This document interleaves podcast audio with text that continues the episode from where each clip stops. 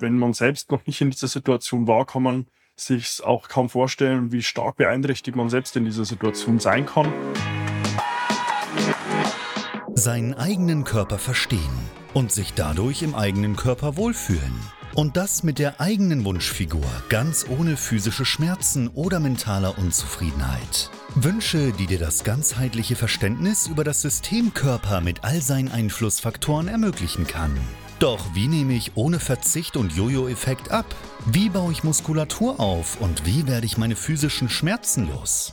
Wie schafft man es als vielbeschäftigte Person, seine Performance, Kraft und Ausdauer zu steigern, ohne viel Zeit und Ressourcen zu investieren? Diese Fragen und mehr beantwortet dir der TÜV-zertifizierte Personal Trainer David Bachmeier hier in der Körperkodex.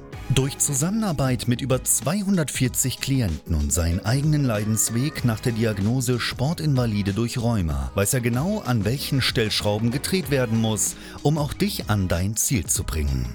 Bevor es losgeht, noch ein kleiner Hinweis. In diesem Podcast geht es nicht um Krankheit, sondern um Gesundheit. Aus diesem Grund beinhaltet dieser Podcast in keiner Weise eine medizinische Beratung oder ersetzt diese in irgendeiner Weise. Und nun, ohne viele weitere Worte, los geht's! Heute spreche ich darüber, was der Unterschied zwischen Post- und Long-Covid ist, was man in diesem Kontext unter Rehabilitation versteht, wie dir genau ein Personal Trainer dabei helfen kann, wieder fit zu werden, welche möglichen Symptomatiken und Thematiken du aus einer Corona-Infektion auch selbst zu einem gewissen Grad angehen kannst, wie du und was du gegen eine eventuell langwierige Verschleimung im Nachgang tun kannst und wie du letztlich wieder fit wirst. Und damit herzlich willkommen. Mein Name ist David Bachmeier und als einer von rund 55 TÜV-zertifizierten Personal Trainern in Deutschland, Österreich und der Schweiz helfe ich Menschen dabei, abzunehmen, Muskulatur aufzubauen, Schmerzen zu überwinden und wahre Zufriedenheit zu erreichen. Nun, in diesem Kontext gilt es erstmal zu klären, was man genau unter Post- und Long-Covid versteht in diesem Kontext äh, bietet es sich an, hier rein mal diese Begrifflichkeiten zu definieren. Bei Post-Covid spricht man letztlich von einer ja, anhaltenden Symptomatik nach der Akutphase der Infektion, die mindestens zwölf Wochen dann auch noch weiter besteht. Bei Long-Covid hingegen hat man hier einen Zeitraum von vier Wochen nach Akutphase abgesteckt, nach der immer noch Symptomatiken im Organismus und am menschlichen Körper festzustellen sind. Diese Begriffsdefinitionen wurden bereits Ende 2020 in den Leitlinienempfehlungen der britischen National Institute for Health and Care Excellence, kurz NICE, definiert und haben bis heute auch immer noch Bestand und Gültigkeit. Nun, wenn man sich dieses Thema ansieht, gilt es erst einmal zu klären, wie viele Personen denn rein relativ betrachtet nach einer Corona-Infektion dann auch ein Post-Covid-Syndrom entwickeln.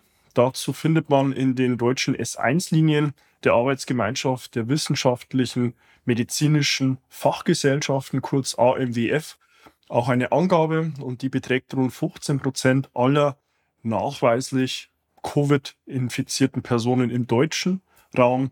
Und ja, wenn man sich diese Zahl vor Augen führt und dann entsprechende Hochrechnungen sich ansieht, sieht man auch, welche Relevanz dieses Thema schon aktuell und auch vermeintlich in der Zukunft besitzen wird.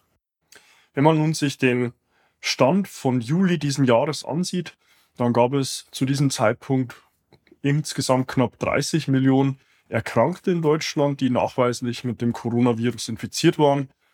Wenn man diese 15 Prozent darauf basierend hochrechnet, dann hatte man auch schon mit dem Zeitpunkt im Juli etwa viereinhalb Millionen Post-Covid-Syndrom-Betroffene in Deutschland. Und damit ist auch diese Tragweite greifbar. Aber wenn man sich diese viereinhalb Millionen auf die Gesamtpopulation hochrechnet, wird man auch hier sehen, man ist dann schon langsam in Bereichen von einem ein- bis teilweise sogar zweistelligen prozentualen Bereich hin zumindest zum Jahresende.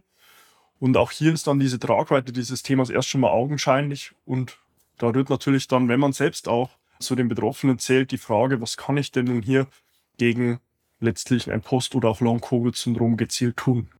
Diese Frage erklärt sich dann zunächst an den ja, verschiedenen Symptomatiken, die sich sehr, sehr unterschiedlich darstellen können. Das reicht von akuter Luftnot, Atemnot, reduzierter körperlicher und geistiger als auch kognitiver Leistungsfähigkeit und natürlich auch mitunter sehr schwerwiegende psychosoziale Komponenten, weil die werden häufig leider nicht so arg und so sehr beachtet, vor allem wenn eine Person dann wirklich langfristig in einen Zustand eines Post-Covid-Syndroms mit reinfällt und entsprechende Symptome länger als zwölf Wochen mit sich herumträgt, weil ja, wenn man selbst nicht in dieser Situation schon mal war, dann ist leider hier noch nicht wirklich Verständnis dafür. Und die ganzen psychosozialen Komponenten, die ja mitunter auch durch die ja, entsprechende Quarantänesituation geschaffen werden und auch wurden, sind dann natürlich auch auf einer mentalen, emotionalen Ebene ein Thema, das man sich ansehen muss. Und wenn man bei diesem Thema sich die ja, Problemstellungen ansieht, mit der auch Personen schon ähm, in meiner Instanz versucht haben, eine Hilfestellung zu erhalten, dann sieht man hier erstmal auch so dieses Gefühl der Verständnislosigkeit im eigenen sozialen Umfeld, also auch im näheren Umfeld, aufgrund der beschriebenen Grundlage, weil wenn man selbst noch nicht in dieser Situation war, kann man sich auch kaum vorstellen, wie stark beeinträchtigt man selbst in dieser Situation sein kann. Das ist hier sicherlich somit einer der ersten größeren Themen. Der zweite Punkt, der aus meiner eigenen Erfahrung heraus leider sicherlich auch dem geschuldet ist, dass man hier mit einem relativ jungen Thema konfrontiert wird, ist eine pauschalisierende Interventionsempfehlung. Ja, das reicht erstmal von einer entsprechenden Erholung, Regeneration, diversen äh, medikamentösen Interventionsempfehlungen, die erstmal hier gängig sind, dann nicht recht viel weiter. Vor allem, wenn ein solcher Post- oder auch Long-Covid-Zustand erreicht wird und man mit fortlaufender niedriger Leistungsfähigkeit zu kämpfen hat, aber ansonsten eigentlich schon symptomfrei ist, ja, von auch mit unter anderen Themen, vor allem in der akuten Phase, wenn man mit einer sehr starken Verschleimung der Atemwege zu rechnen hat, wie man hier letztlich diese Verschleimung auch wieder loswerden kann und dann im Nachgang auch, wie einem hier eventuell auch jemand Möglichkeiten geben kann, wieder in die Bewegung hineinzufinden und selbst ein ja, sinnvolles Bewegungsprotokoll Schritt für Schritt langsam wieder zu integrieren, um dann auch wieder fit zu werden konkreten Fall kann ich das sehr gut nachvollziehen, weil ich selbst im Juli diesen Jahres eine Corona-Infektion hatte und die ersten zehn Tage danach massiv eingeschränkt war in meiner körperlichen Leistungsfähigkeit. Das reichte dann auch so weit, dass ich mich am Tag schon gefragt habe, bringe ich beispielsweise den Müll runter über zwei Etagen, weil ich wirklich ähm, komplett in der Leistungsfähigkeit eingeschränkt war, auch nur Unterhaltungen mich sehr angestrengt haben und ich dann schon mal das Gefühl hatte, so nach einem 10 oder 15-minütigen Telefonat oder auch Zoom-Call. Ja, ich würde mich gerne mal wieder eine Stunde oder eineinhalb hinlegen. Und der Zustand hat sich nach Erstinfektionen auch 10 bis 14 Tage gehalten.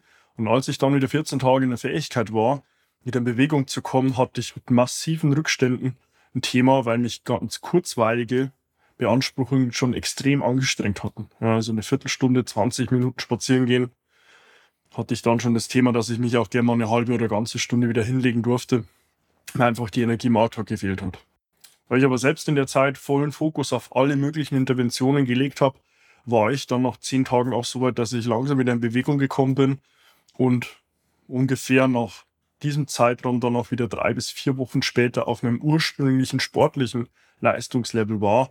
Heißt, ab Infektion grob fünf bis sechs Wochen, bis ich wieder auf Ausgangslevel war. Ich habe aber hier schon wirklich alles an meinem eigenen Know-how und auch dem von Netzwerkpartnern integriert, um wieder in diese Situation zu kommen. Und ja, in diesem Kontext dann auch die Frage, die sich sicherstellt, was kann ich denn hier ganz gezielt auch selbst tun, wenn ich in so einer Situation bin und das Gefühl habe, mir fehlen hier ganz gezielte Herangehensweisen. Ich selbst habe im Zeitverlauf bisher über zehn Personen in einer Post- oder Long-Covid-Symptomatik auch betreuen dürfen. Und ja, dort hilft dann vor allem auch ganz gezielt der Personal Trainer, die Bewegungsintegration wieder zu überwachen, weil das ist sicherlich hier einer der großen Punkte, wo ich aus der eigenen Erfahrung heraus sagen muss, wenn man dann wieder in eine ursprüngliche zumindest Alltagsleistungsfähigkeit hineinkommt, ist die Tendenz sehr groß, dass man hier überschwänglich wieder versucht, auf ein ursprüngliches Level zu kommen und dann aber Gefahr läuft, hier auch langfristige, langfristige Schädigungen am Herz-Kreislauf-System und auch am Lymphsystem zu betreiben und die gilt natürlich so gut es geht zu vermeiden. Ja, und an der Stelle sind wir dann auch schon ganz gezielt bei der Methodik und Herangehensweise. Die Rehabilitation beginnt immer am Status quo. Das heißt, ganz zu Beginn, wenn man sagt, okay, ich bin zumindest rein von den Symptomen her befreit, ich habe keine Verschleimung mehr in den Atemwegen, ich habe keine Luftnot, ich habe keine etwaigen anderen Infekterscheinungen, dann ganz gezielt eine Bewegungs- und Leistungsdiagnostik zu machen, um dort zu sehen, wo steht man überhaupt. Das reicht ganz zu Beginn von der Spiroergometrie als auch dann einem Ruhe- und Leistungs-EKG, um hier zu sehen, wie ist überhaupt das Herz-Kreislauf-System aufgestellt, gibt es hier irgendwelche Auffälligkeiten und das im Nachgang dann auch gerne bei einem Kardiologen, um eine sogenannte Stress-Echokardiographie zu erweitern, um dort dann auch hier nochmals weiterführende Empfehlungen zu geben, wo vor allem hier der aktuelle Status quo nach Symptomfreiheit besteht. Ganz wichtig ist später, ohne entsprechende Vormaßnahmen gibt es im Nachgang auch keine gezielte Trainingsempfehlung und keinen gezielten Trainingsstart. Weil wenn hier etwaige Auffälligkeiten herrschen sollten, gilt es, die im ersten Schritt natürlich zu sehen, um dann im Nachgang langfristige Schädigungen und Beeinträchtigungen vermeiden zu können. Wenn man dann im ersten Schritt diese ganzen Instanzen in der Eingangsdiagnostik hinter sich gebracht hat, gilt es dann im nächsten Schritt, die HF Max, die maximale Herzfrequenz unter Berücksichtigung des individuellen subjektiven Befindens zu ermitteln, um dann im Nachgang gezielte Empfehlungen im Bereich des kardiovaskulären Ausdauertrainings auch geben zu können. Wenn dann immer noch auch eine gewisse Restverschleimung herrschen sollte, gilt es hier natürlich über schleimlösende Medikation als auch Phytotherapie heißt, über den ganz gezielten Einsatz von Pflanzenwirkstoffen zu arbeiten, um dort dann auch ähm, die ja, noch möglicherweise bestehende Einschränkung so gut es geht und so schnell es geht aus dem Leben zu bekommen. Im Bereich der Phytotherapie zählt dazu ganz klar die Kapuzinergresse und auch der Meerrettich. Dazu gibt es auch ein pharmakologisches Produkt und zwar das Angozin. Hält man auch in jeder Apotheke vor Ort oder auch online. Es nennt sich Filmtabletten, die nur diese beiden Wirkstoffe beinhalten, die im Hintergrund aufgrund ihrer Senföle sehr stark schleimlösend wirken. Das hat sich auch im Verlauf meiner eigenen Erfahrung mit der Zusammenarbeit von Personen als auch mit meinem eigenen Effekt bestätigt, wirkt sehr stark schleimlösend und kann hier ganz gezielt und kurzfristig auch schon eine Intervention darstellen. Im zweiten Schritt wäre dann eine Sohlebehandlung sinnvoll. Das ist im Hintergrund ein Trockensalz, das man sich entweder über ein entsprechendes Gerät in die Atemluft geben kann oder aber man hat irgendwo ein ja, Sohle-Anwendungsbereich in der Umgebung, ähm, wo man hier auch ganz gezielt versuchen kann, über einen Salz, über eine salzhaltige Atemluft hier schleimlösende Eigenschaften zu bewirken. Die dritte Empfehlung wäre N-Acetylcystein. Das ist eine Aminosäure, eine Vorstufe von Glutathion mit einer der größten und stärksten Antioxidantien im menschlichen Körper, die im Hintergrund auch aufgrund ihrer schwefelhaltigen Zusammensetzung hier sehr stark schleimlösend wirkt. Zu all diesen Empfehlungen bekommst du im Nachgang auch hier direkt eine Empfehlung in dem Beschreibungstext, wo du dann auch siehst, was macht denn hier Sinn. Eine dritte Empfehlung, ohne hier groß dafür Werbung machen zu wollen, aber das in diesem Kontext in dem Fall erwähnenswert ist, wäre der Gelomuck. Der Gelomuck ist ein Atemtherapiegerät, das im Hintergrund hier rein in der Optik einer Pfeife endet. Und in dieser Pfeife befindet sich innen ähm, entsprechend ein Trichter unterhalb bzw. oberhalb der Öffnung mit einer Metallkugel, die bei einer entsprechenden Einatmung Vibrationen erzeugt und diese wiederum in den Atemwegen durch diese Vibration, das kann man sich vorstellen, wird es, wenn man einen Teppich schütteln, dann auch hier eine sehr stark schleimlösende Wirkung erzeugt. Der Gelomuk hat sich im Hintergrund auch schon in der gezielten Therapie mitunter in Krankenhäusern etabliert und auch selbst ähm, hier in meinem eigenen Fall als auch mit ähm, Klienten in der Betreuung konnte ich hier sehr gute Ergebnisse erzielen. Das wäre sicherlich ein Punkt, wenn die Verschleimung wirklich sehr, sehr tief sitzend in den Bronchialwegen liegt, ähm, hier direkt vorzugehen. Ähm, von der Interventionsempfehlung hängt es natürlich sehr stark davon ab, wo man sich aktuell befindet. In der Anwendung ist es relativ einfach zu erklären. Man atmet über die Nase ein und versucht dann gezielt über den Mund auszuatmen. Und hier, ja, rein von der Häufigkeit her ist man auch frei. Hersteller empfiehlt hier mindestens drei Anwendungen täglich über einen Zeitraum von zwei bis fünf Minuten. Das hängt natürlich immer sehr stark von der individuellen Situation ab, wo man sich gerade auch befindet. Auch den Gelomuk packe ich dir unterhalb in die Beschreibungstexte, dass du hier mal siehst, findest du denn hier direkt auch eine Lösung. Nun, zusammenfassend lässt sich sagen, dass in diesem Kontext von Post- und Long-Covid man nicht das Krankheitsbild versucht zu therapieren und zu behandeln, sondern den allgemeinen Gesundheits- und Leistungsfähigkeitszustand wiederherzustellen. Also es ist weniger eine Arbeit am Symptom, als vielmehr an der eigentlichen Alltagsfähigkeit, vor allem in dem Kontext von Post- und Long-Covid. Es ist darüber hinaus der Bedarf, hier wirklich stark interdisziplinär zu arbeiten. Ich hatte es ja vorhin auch mit der Eingangsdiagnostik erwähnt. Hier ist auf jeden Fall der Austausch mit Ärzten und auch Fachärzten notwendig, um zu sehen, wo die Person steht, was dann auch im Nachgang wirklich sinnvoll ist, wenn man danach in der Bewegung dann eigentlich schon im fortgeschrittenen und nächsten Schritt sehen will, wie kann ich da auch wieder ganz gezielt in die Bewegung finden. Im Bereich der Fachärzte reicht hier eine Kooperation sowohl von Pneumologen als auch Kardiologen, später auch weiteren Therapeuten, wie beispielsweise Logopäden oder Ergotherapeuten, auch die Physiotherapie, wenn es hier auch im Bewegungsapparat Einschränkungen geben sollte aufgrund einer entsprechenden Pause, sind hier sicherlich die Instanzen, die es zu erwähnen gilt. Und da das an sich ein sehr junges Thema noch darstellt, ist hier auf jeden Fall der interdisziplinäre Austausch absolut notwendig, um dem Gegenüber dann auch im besten Wissen und Gewissen weiterhelfen zu können. Wenn du nun sagst, ich erkenne mich in diesen Zeilen wieder und habe selbst auch vielleicht mit Post- und Long-Covid zu kämpfen und weiß aber gar nicht, wie ich gezielt in die Bewegung kommen soll, dann hast du die Möglichkeit, dir zu mir direkt ein kostenloses Erstgespräch zu buchen, in dem wir gemeinsam in einem unverbindlichen ersten Telefonat herausfinden, wo du aktuell stehst, wo du hin willst, ob und wie ich dir weiterhelfen kann damit wir dich dann auch langfristig wieder fit und einsatzfähig bekommen. Folge mir auf Facebook und Instagram und auch über Instagram kannst du mir direkt eine direkte Nachricht schicken, wenn du noch irgendwo Fragen zu dem Thema haben solltest und nicht ganz genau weißt, was du denn eigentlich tun kannst. In diesem Sinne wünsche ich dir, falls du in der Situation sein solltest, weiterhin gute Besserung, schnelle Genesung, weiterhin natürlich viel Gesundheit und freue mich schon, dich in meinen nächsten Inhalten wieder begrüßen zu dürfen. Bis dahin, dein David.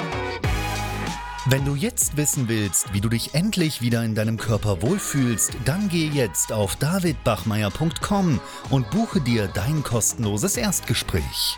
David Bachmeier und sein Team finden mit dir gemeinsam heraus, vor welchen Herausforderungen und Problemstellungen du stehst und erarbeiten mit dir gemeinsam eine Strategie, um deine Ziele zu erreichen. Buche dir jetzt dein kostenloses Erstgespräch auf davidbachmeier.com.